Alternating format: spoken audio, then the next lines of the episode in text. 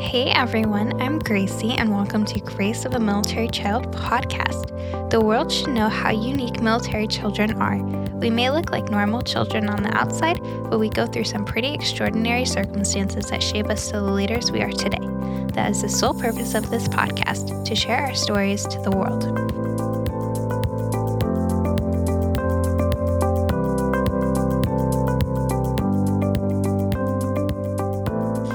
Hi, Amanda. Welcome to the podcast. How are you?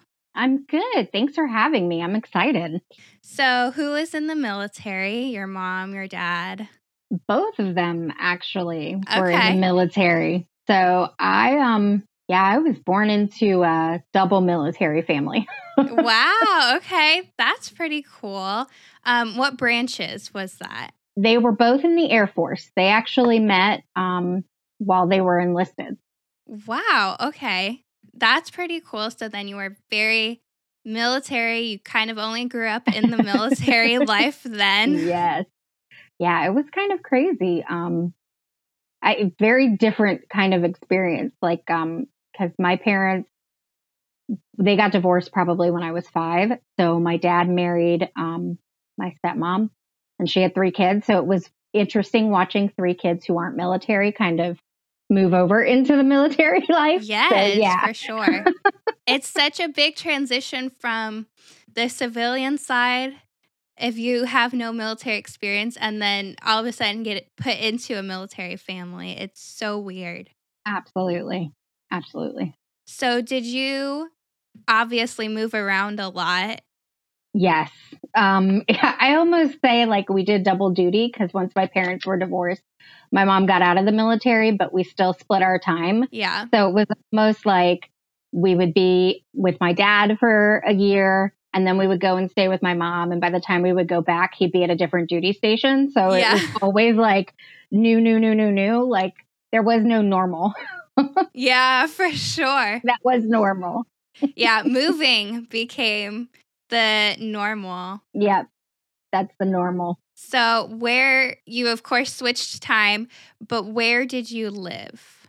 Oh, so I was born on MacDill Air Force Base. So I think we were there until I was about 3. And then we moved to Spain and we were in Spain for 5 years. My sister was born on the base in Spain. Then we came back and we were in Florida for a couple of years.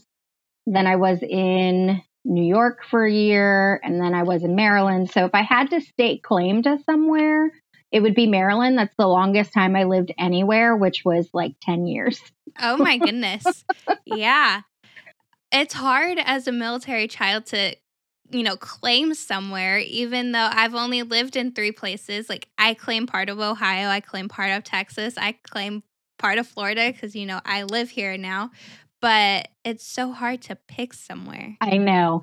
But I think when you're military like that, you pick the most formative time. So for me, that was like middle school through high school. So, right. There was moving in between there and the schools always seemed to change. But that's probably where I grew up. So that's what I consider hometown. I know the back roads. So, yeah, it makes it better then. So, yep, absolutely. What was school like? Did you go to a bunch of different schools? Were they on base or? So I did in Spain. I don't believe the school was on base. I know that it was in like Spanish and English. So okay. I don't speak a word of Spanish, but certainly I went to school in Spanish. And then I did public school most of the time. I did 1 year of private school when we lived in New York. Because we were living with my mom and she was like, you're not going to the public school here. So I did 1 year of Catholic school and that was interesting. Yeah, it's definitely weird transitioning from state to state to school and even country in your. Oh, yeah. But it's so different going from one curriculum to another year after year. Yeah, it is. And, it was 3 different elementary schools, 3 different middle schools, and middle school's only 3 years long. So I didn't do a consecutive year in a middle school. And then I went to 3 different high schools because as much as my mom did not want me in a public high school in New York, that ended up happening because me and private school didn't get along. So, but you know what was interesting was I did 1 year middle school in Maryland, and then I did my first year of high school in the beginning part of my sophomore year in New York.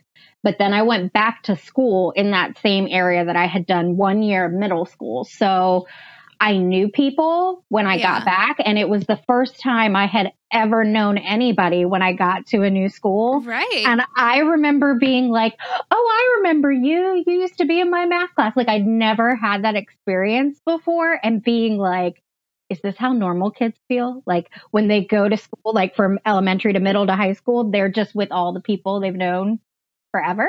Like, yeah, it's so, it's strange because you don't know anyone.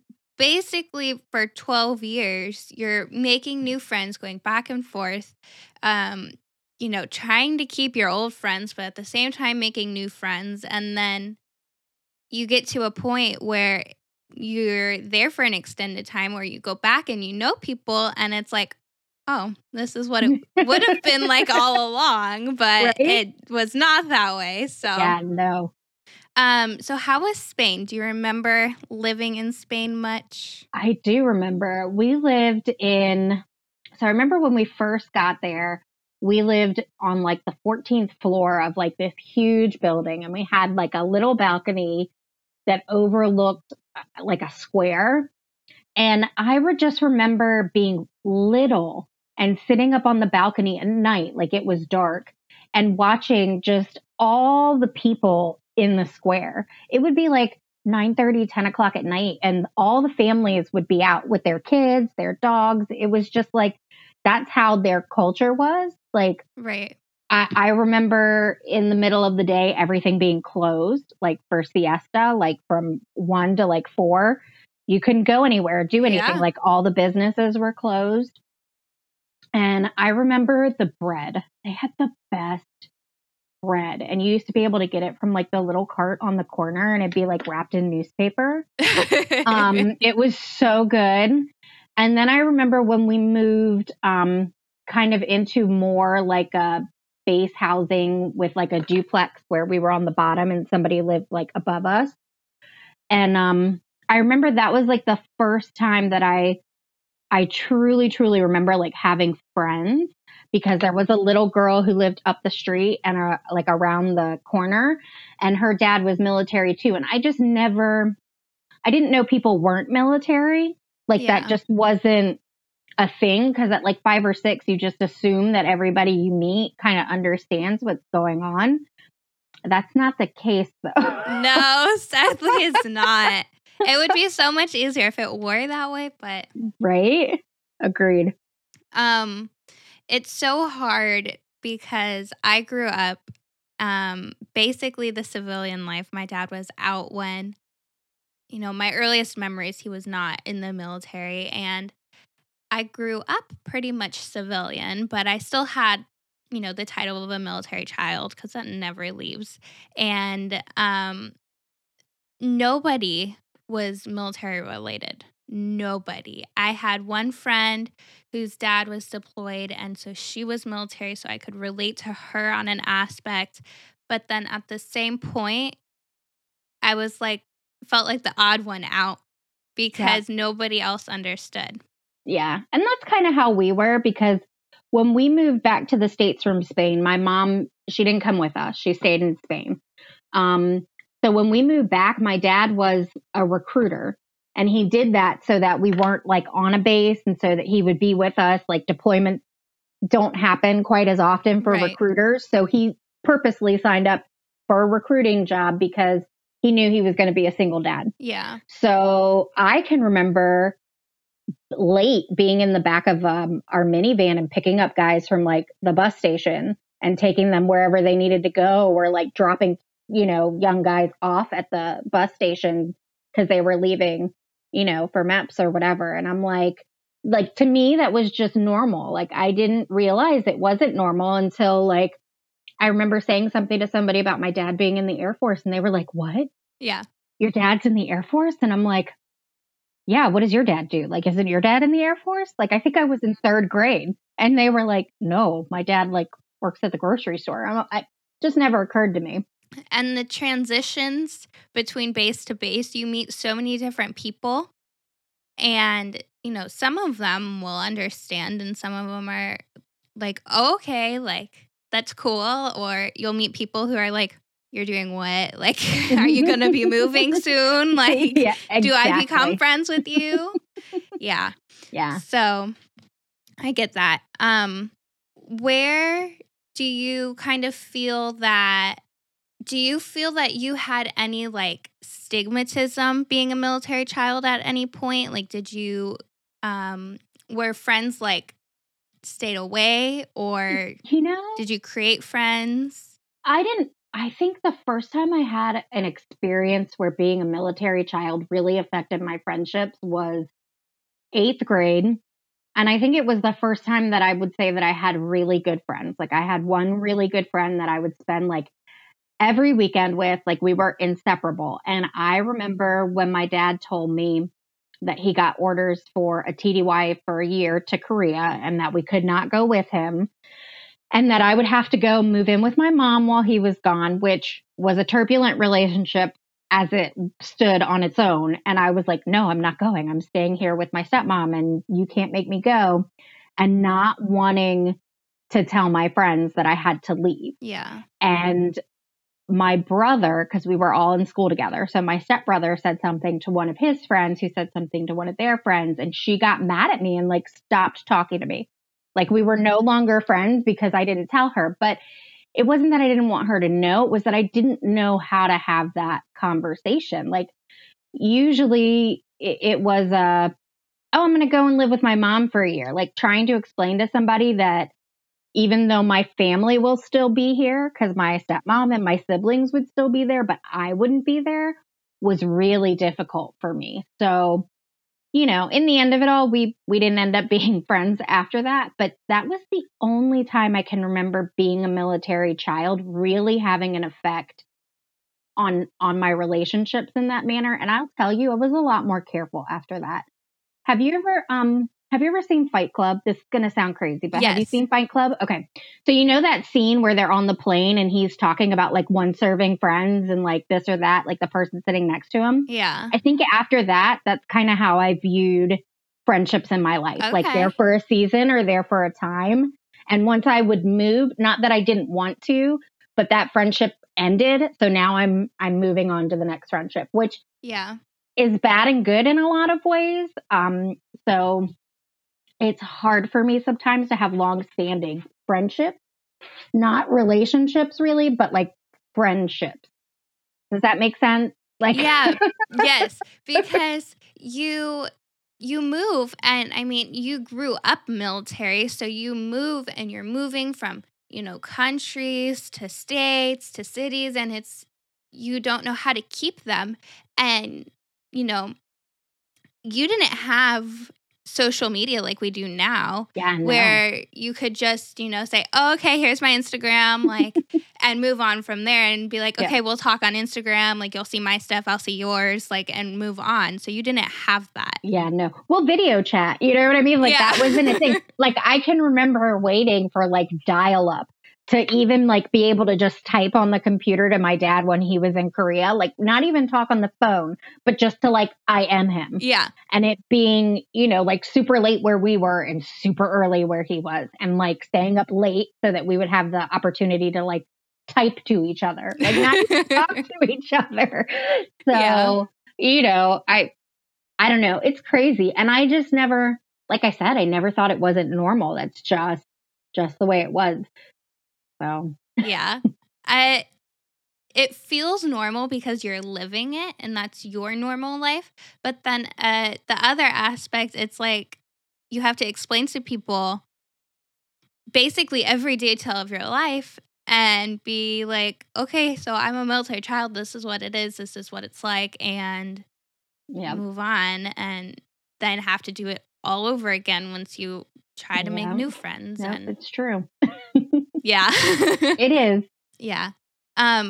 When you moved back with your mom, when your dad went to Korea. What was that like? Because you were very much civilian lifestyle then. Yeah, so it was interesting. Like, it was weird because when we were in Maryland, while we didn't live on base, we always kind of lived off base. There were a lot of military families that kind of were in that area because we were right by Andrews Air Force Base, which is like the DC Air Force Base, like Air Force One, like that's where all of that kind of happens.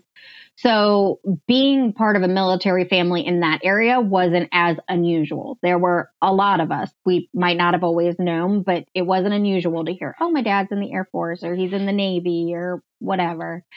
And in New York, it was very different because I started going to Catholic school and those kids pretty much knew each other from birth.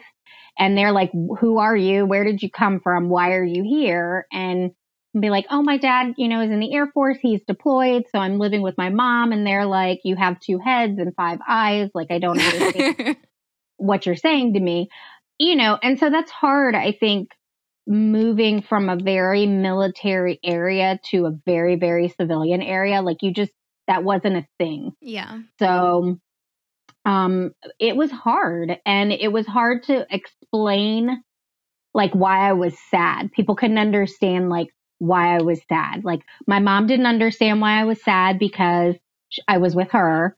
And my sister didn't understand why I was sad. She was 5 years younger than me because she just didn't really kind of grasp, like, the magnitude of what was happening. Sure. So it was hard. And I remember that spring break, my mom and my stepmom had talked. And so we were going to go and see them and my stepbrothers and sisters for like spring break, Easter. And my dad was there and I didn't know that he would be there. And I remember like coming through the front door to see him and I had like a caboodle in my hand and I saw him at the top of the stairs and everything I had in my hands just hit the floor. Yeah. Like, and I'm running up the stairs. I have tears streaming down my face. There's makeup and stuff just like everywhere. And I'm bawling and I'm like, please tell me you're home. Like, I just want to come home. And he's like, babe, I'm only here for like 3 or 4 days. Yeah. And then, I have to go back. Yeah. And like, that was, oh yeah, it was killer. Like, you don't think. So it just gives me a whole like different perspective on relationships and family than I think a lot of people who are civilian have. Like, sure. I don't mean it, in a bad way, but they kind of take it for granted that the person that they love is always just going to be a phone call away or just a 2-hour drive. And sometimes they're halfway across the world. That was the hardest thing for me.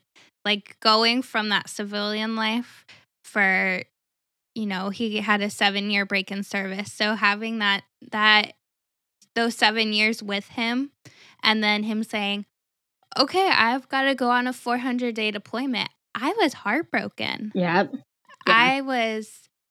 That first week he was gone, I was in tears every single day. I was always sitting in the counselor's office. Like, I could not deal with it. Yep. No, and I completely understand that. And like, because we have some age between us here, let's be honest. Yes. So like back in the, back around the time that my dad was deploying, like depression, anxiety, like all of that wasn't a mainstream term. Sure. So when I couldn't explain what was going on, I would tell people like, I have a headache or my stomach hurts, because telling them that I was sad and not being able to like explain it wasn't a thing. Yeah. And it's so hard to explain to someone who doesn't understand that you're sad because your dad isn't there, and they're like, why isn't your dad not there? Yeah. Like, my dad, where is he? Yeah. Where did he go? Why isn't he here? Right. And that's the hardest thing to say, okay, like, he's not here, like, mm-hmm. And they're like, okay, move on, like, what more do you want me to say? You're fine, right? Yeah. So was deployment hard then for you? Yeah, deployment was really hard. And I think as I got older and like truly understood the reason my dad did deployment, made it even harder. So my dad knew that we moved around a lot, and he knew that it was hard on our friendships and our relationships. And, you know, my dad said something to me at his retirement ceremony. I mean, he was in for 27 years. He said, you know, at his retirement ceremony, like, this, like, what I've done, like, the career that I've had, it's all been able to happen because of the family that I have. Like, you all served, like, right next to me. And I totally forgot where I was going with that. But, like, he said, you know, can you repeat your question? Now I'm like, what was it like having the, I can't even remember the exact question. Like, I got off on that tangent of it, but the reason that he did deployment. He did that so that we could stay in that area on that base. Like, he had the opportunity at points to move to another base and keep the family together, or for him to do a deployment so that we could graduate high school where we were and not have to keep on moving. So not truly understanding at the time that it happened why he was making that sacrifice. I mean, yes, he was doing it because he was military, but he was also doing it because he was trying to create some kind of sense of normalcy for us, knowing that it wasn't normal. Like, yeah. So him really trying to keep us in one area as we hit those, like, high school years. And because he did 2 remote tours in Korea. So he did one my 9th grade year, and then he went back the year after I graduated. Okay. And he did that so that my brothers would have the same opportunity I did to be in the same place and graduate from the same high school with their friends. And it's so funny because, like, he came back from his first deployment and I went to, you know, I was in my sophomore year of high school. When he came back from his second deployment, I was, like, 2 months away from having my first child. So, like, he missed that whole, like, he missed me finding out I was pregnant. He missed the whole pregnancy. And then they moved to another base in Florida, Cocoa Beach. And he didn't get to see my daughter until she was, like, 8 weeks old because he was here and I was still in Maryland. So, you know, deployments are hard. And I, you know, it's hard on the kids. I think it's hard on the service person too. And I don't think as a kid, we always take that into account. Like, you know, when I think of all the stuff that my dad sacrificed in going away for a year, like, for us, it was hard. It never occurred to me until I was an adult and had kids that it was just as hard for him to be that far away. Yeah.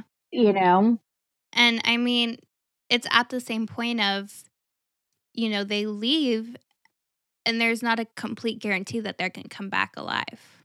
Yes. So they could be very much not see you again. Uh-huh. So my dad won. I say like he won a race. My dad, I should say he earned an Airman's Medal, which is, like, the highest medal of honor that you can get in peacetime. They were, I want to say he was at a picnic or they were outside, and there was a Korean pilot. The plane went to take off, and the landing gear, I guess, did not, like, the gear that they come up over was up instead of down. And so the plane crashed. Wow. And so he went and pulled the pilot out of the plane. And it wasn't until he got home and he was telling the story, and he's like, and I pulled him out and we pulled him over to safety and CPR, all of this. And then he's like, and then I realized I was wet, like, and I couldn't figure out why I was wet. It was the gas from the plane. Wow. Like, I remember being so mad at him. I was like, you seriously ran through the gas, knowing that there could be an explosion. You're covered in gas to pull some guy you don't even know out of a plane. Like, what? Don't you know that you're married and have children? Like, that's so unsafe. You know what I mean? But the fact that he didn't even give it a second thought, like, that's just what he did. I think that speaks volumes of our military personnel, of what they do and their thought pattern. Like, in the moment, they're just thinking about what they have to do. And the consequences of whatever that is isn't going to come until afterwards. you know, and he was lucky, like he didn't get injured, but it very easily could have gone the other way. And I just remember being so mad and not truly like being willing to forgive him for that for like quite a while. I was like, seriously, you almost killed yourself for somebody else. Like what? You weren't going to come home to me? Like, yeah. Hello, Dad, I'm not here. Like, yeah. And it's so hard to even understand the thought process that he was probably going through at the time, because their main focus is to save other people. Yep. And in the military, everything else comes first. And, you know, as a soldier, you come second. Yep. And you don't have that chance to even stop, take a second and think, okay, if I go and do this, you know, I'm going to be covered in gas, something can happen and I can die. Yep. Like, you don't have that second. No. Nope, not even a thought. Yeah. So how you spent a lot of time in your in the military as a child, and then now you're an adult, you have your own family. How has being a military child affected the way you raise your kids? So I love to move. It's something that I grew up with. It's what I'm used to. I'm not used to being in one place for too long. But as a parent, once I had children, I knew that wherever we were, once they really started school, that is where I would be until they were done with school, whatever that looked like, because I wanted them to have that consistency. I wanted them to have those lifelong friendships that I didn't get the experience of. And I don't mean that in a bad way, because I feel like I grew up and I got to see so many things that other people could only dream of. But for me as a mom, I really wanted stability for my kids. I didn't want them to be apart from me. And so even though every couple of years I'm like, we should move, like we got to get out of here. Like I have the itch, like even if we just move down the street to a new house, like just the change of scenery. Yes. But keeping them in one place and keeping us all together was a really big thing for me. And having like me and Eric, we moved here when Lilia was like 5 months old. Florida now is the longest time I've lived anywhere. So we've been here 15 years now. And that's like crazy to me. And I've lived in this house for 12 years, which is unheard of. Like who lives in a house that long? And just my parents live, like my dad and my stepmom live 5 minutes away from me. So my kids have a relationship with their grandparents. I never had that. You know what I mean? They are close to their aunts and uncles and their cousins growing up. I didn't have that. Like, yeah. So it was just a conscious choice of being close to family. And I don't want to say kind of making up for lost time, but giving, you know, my dad an opportunity to be around his grandkids, like in a way that he wasn't able to be around his children. Yeah. You know, so I would have to say the biggest thing is consistency. Like, I feel like that's like the biggest difference between a military family and a civilian family is the consistency you can give to your child in the area that you're in and the family you have around them. Yeah. And I think that's a big thing, because especially since you've moved around so many places, you have that itch and you want to just move around to so many other places. And at the same point, like, I want to give my kids that experience. I want to show them the world, you know, one day. But at the same point, like, I know how hard it was to even move the two times we did move. And I don't want to put that pressure on them, because you're like, okay, we're going to move and you have to make new friends. You have to go to a new school. You have to do this, this, and this, and it's all going to be new. Yep. Like, you don't want to do that. Yeah, and I think it's harder, too, in that civilian lifestyle, because you're generally somewhere for a lot longer than you are military. So, like, as a military child, you just get used to it. It's a part of life. It's almost like, okay, so we're going? Where are we going? Oh, you're going? Where are you going? Like, it's not But I feel like almost you've been here your entire life. Now you're starting your sophomore year of high school. You have all of these friends, and I'm going to move you to North Carolina. So like pack up all your stuff. Like I can imagine that being extremely traumatizing for a civilian child, where for a military child, it's like, all right, I didn't even unpack that box. So we're good to go. Like, yeah. You know, half of your house stays packed at some point. You only unpack what you need. That's right. And if that box hasn't been opened in over a year, just throw it away. Nothing in there I need. I'm good. There's no need to keep it. Yeah, I remember once we got our house in Texas and we moved all of our stuff down, it was like, oh, I had all this stuff. Like I was living in a hotel room and, you know, the Fisher house for probably almost, and then, oh, I actually have all this stuff. And, you know, even then, half of it stayed in boxes in the garage to wait for the next move because we knew it was coming soon. Just, yeah. Why? Why go through it if you don't have to? And it's already nicely packed and, you know, it's ready to go. Yeah, it's ready to go. Just like, you know, I am at the drop of a dime now. So that's right. Yes. So what was your favorite move? Hard question. That is. You know what? I would have to say that my favorite move would be the one from Spain back to the States. Okay. And maybe it's just because it's really vivid, but I remember being on the plane. I remember playing Yahtzee, like travel Yahtzee on the plane, and my cat, because I had a cat in the carrier underneath my seat, like meowing, probably driving everybody else on the plane crazy. And then we got to Florida and we spent a couple of months living with my great-grandparents, which was awesome because, like, I didn't even know that that was a thing. And then we went house shopping.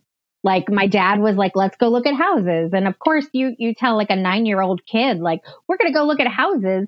I assumed very naively, because I'm not from the States, every pool I saw was in a screen enclosure. So I just assumed if you had a screen enclosure, like a lanai on the back of your house, you automatically had a swimming pool. And that's just all it was.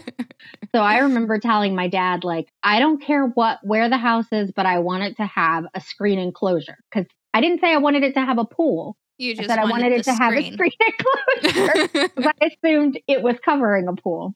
Right. And which my dad, not how it is. But. That is not how it is. And my dad I remember going to look at the house and I fell in love with it, even though it didn't have a pool, because it was like mauve colored, like that old Florida, like pink, and all the carpet inside was pink. And it reminded me of like the Barbie doll dream house. Yes. And so my dad, I'm sure he didn't buy that house because I was like, I like this one, but he bought that house and it is the only home that he bought that he kept for his entire career.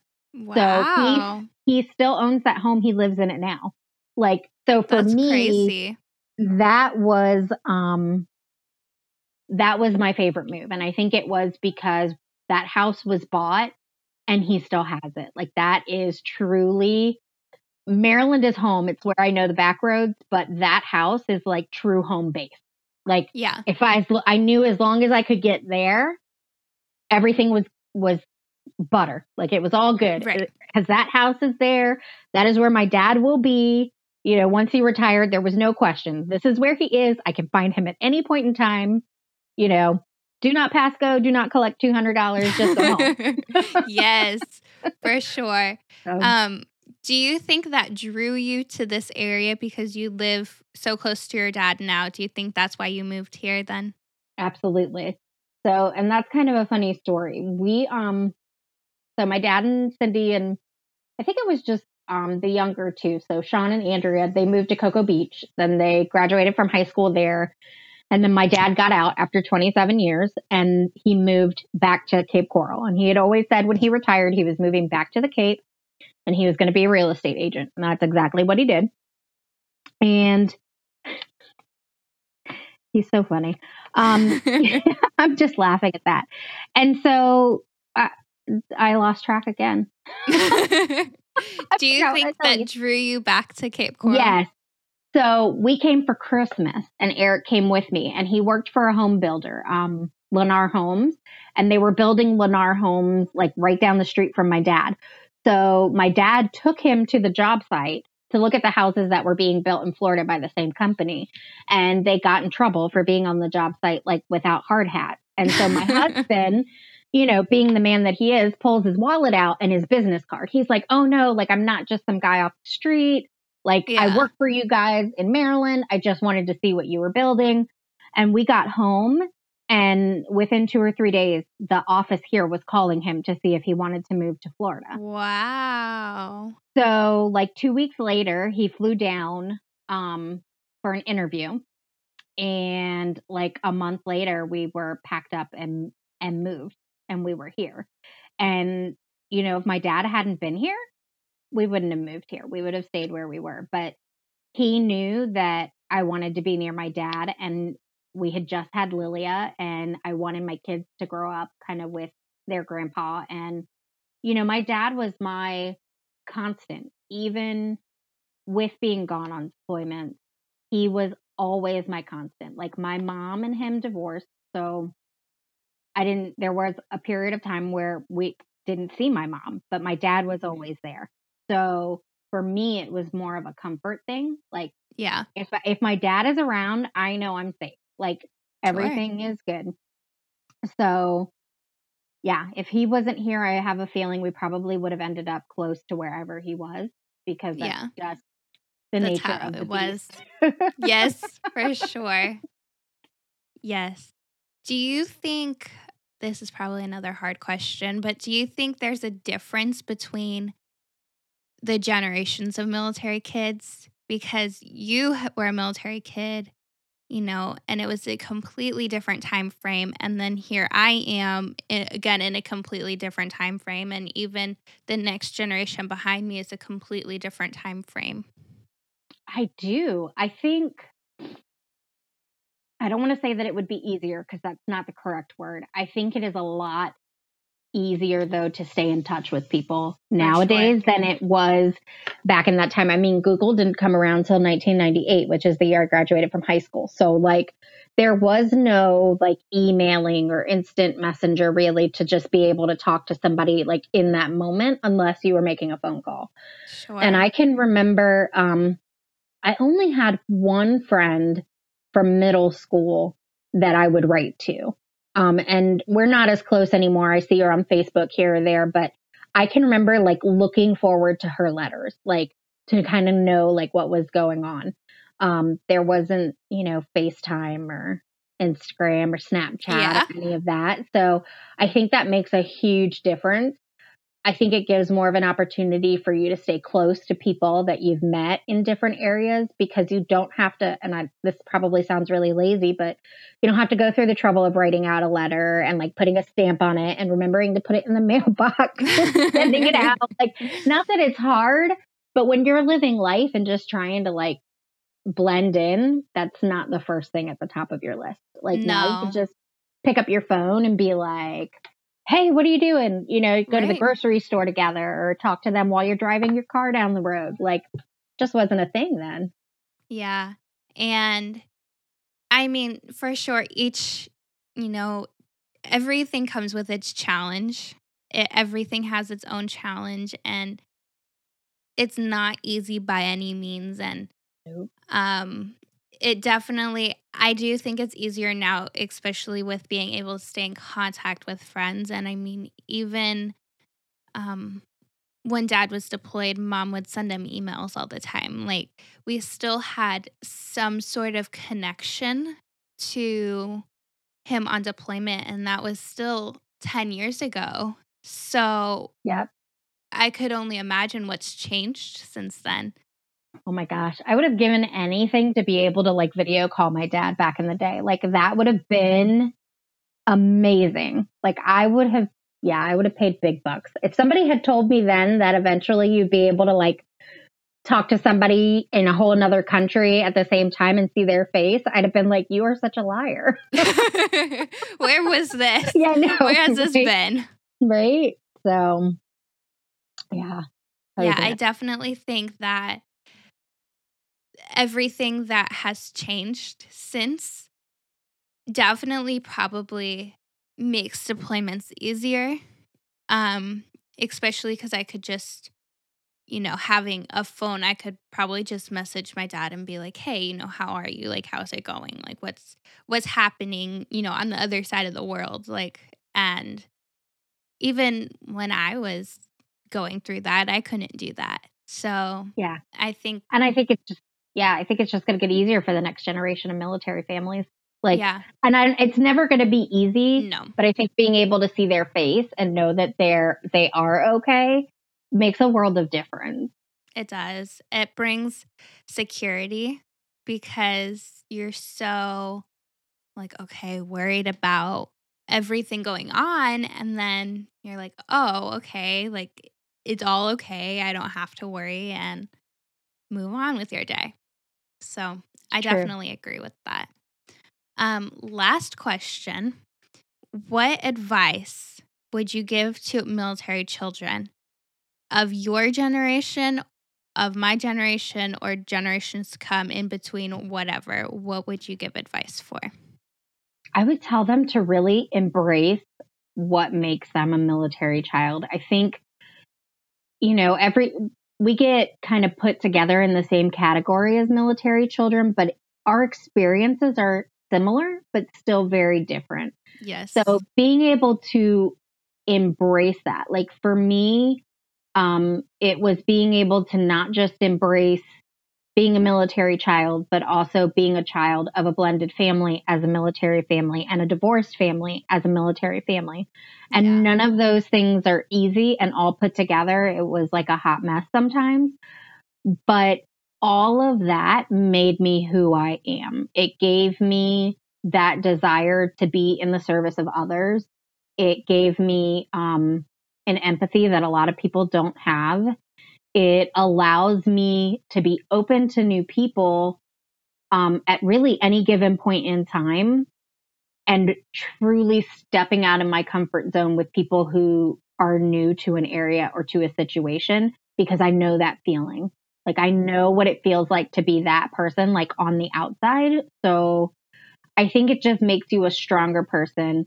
It makes you more relatable in a lot of ways. Maybe not my lifestyle, but the way I look at things, the way I treat people. We have a very unique way of being able to process our world that other people just don't get. Yes, and for sure. I think in a lot of ways, it could do one of two things. It can make you a miserable person because your life wasn't consistent and you don't know how to handle it. Or it can make you the type of person that can go with the flow, can make any situation work, strong man in the storm, things are bad, I know who I'm calling. Yes. You know what I mean? And I feel like that's what a military child is. They're the people who at the end of the day, they're the helpers. They're the ones that if you need something done, we're not going to think about it. Like you said earlier, military parents, people who are in the military, they don't think before they do stuff. And a lot of times as military children, we're the same way. We see something that needs to be done.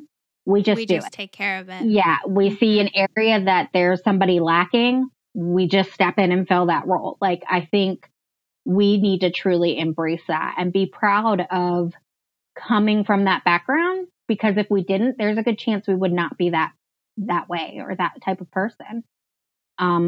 And it's not always easy. And I think as a, especially as a daughter, when my dad retired, when he thanked us, I just thought he was absurd. Are you serious? We didn't do anything. We just went with you. You know what I mean? But you don't realize what that means to them. So I would just say truly embracing the experiences that you had, and not being scared to talk about them. I think for a really long time, military children didn't talk about it. They didn't talk about the pain that goes with it or the joy that goes with it. It just was what it was. And it could be both sometimes, and it could be neither at other times. Sometimes it was just, normal. That's just the way it is. So I would definitely say embrace it. Allow it to be part of your story. Don't let it be the story. Yeah. You know? I think that's great. And a lot of people are, I notice now too, that's not one of the things that we talk about, you know, person to person. And a lot of the stories of soldiers are told, and a lot of the stories of spouses are now just beginning to get told, but the children are still left out. And, you know, my dad thanked me when he retired too, and he thanked my sister and he thanked my mom.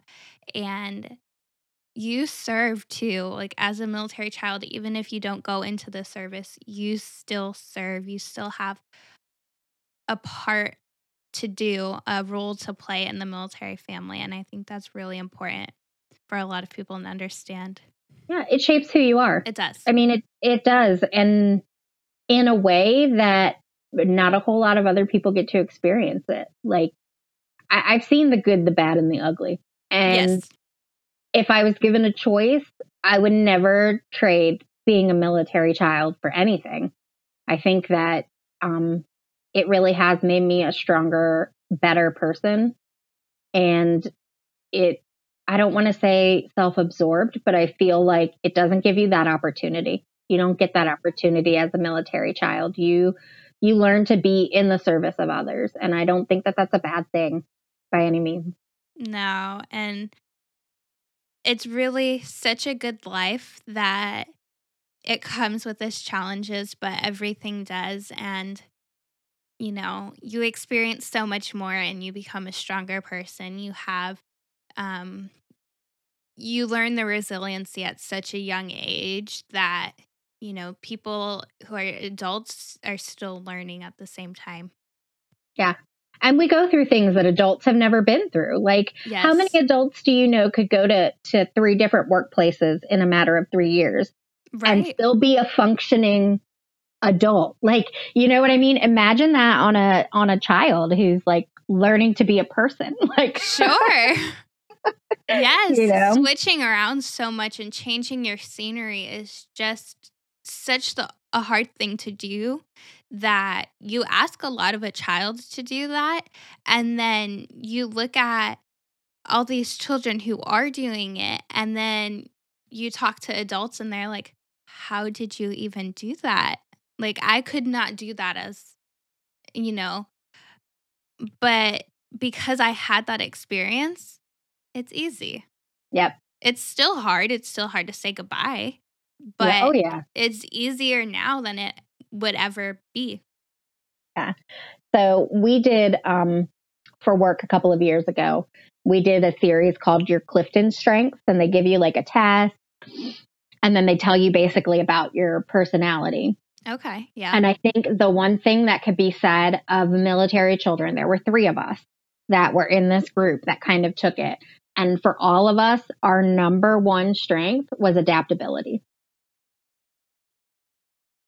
And I think that says everything about a military child right there. Yes. It truly is a gift to be able to adapt to any situation. Yeah. And it's so important also as a military child to be able to adapt, you know, as you go, because you don't have, you know, 10 months to be able to get used to your new area, because you're already thinking about your next move. Yep. At that point. So we make great chess players. Yes. Yes, I'm sure. So, but yeah, it's definitely a weird transition and comes with its challenges, but I wouldn't trade it for the world. And I'm sure every single military child out there could say the same thing. Absolutely. I agree. Yes. So thank you so much for being on. It was so good to have you and hear your stories and everything. So thank you. Thank you. Well, thank you for having me. It was great.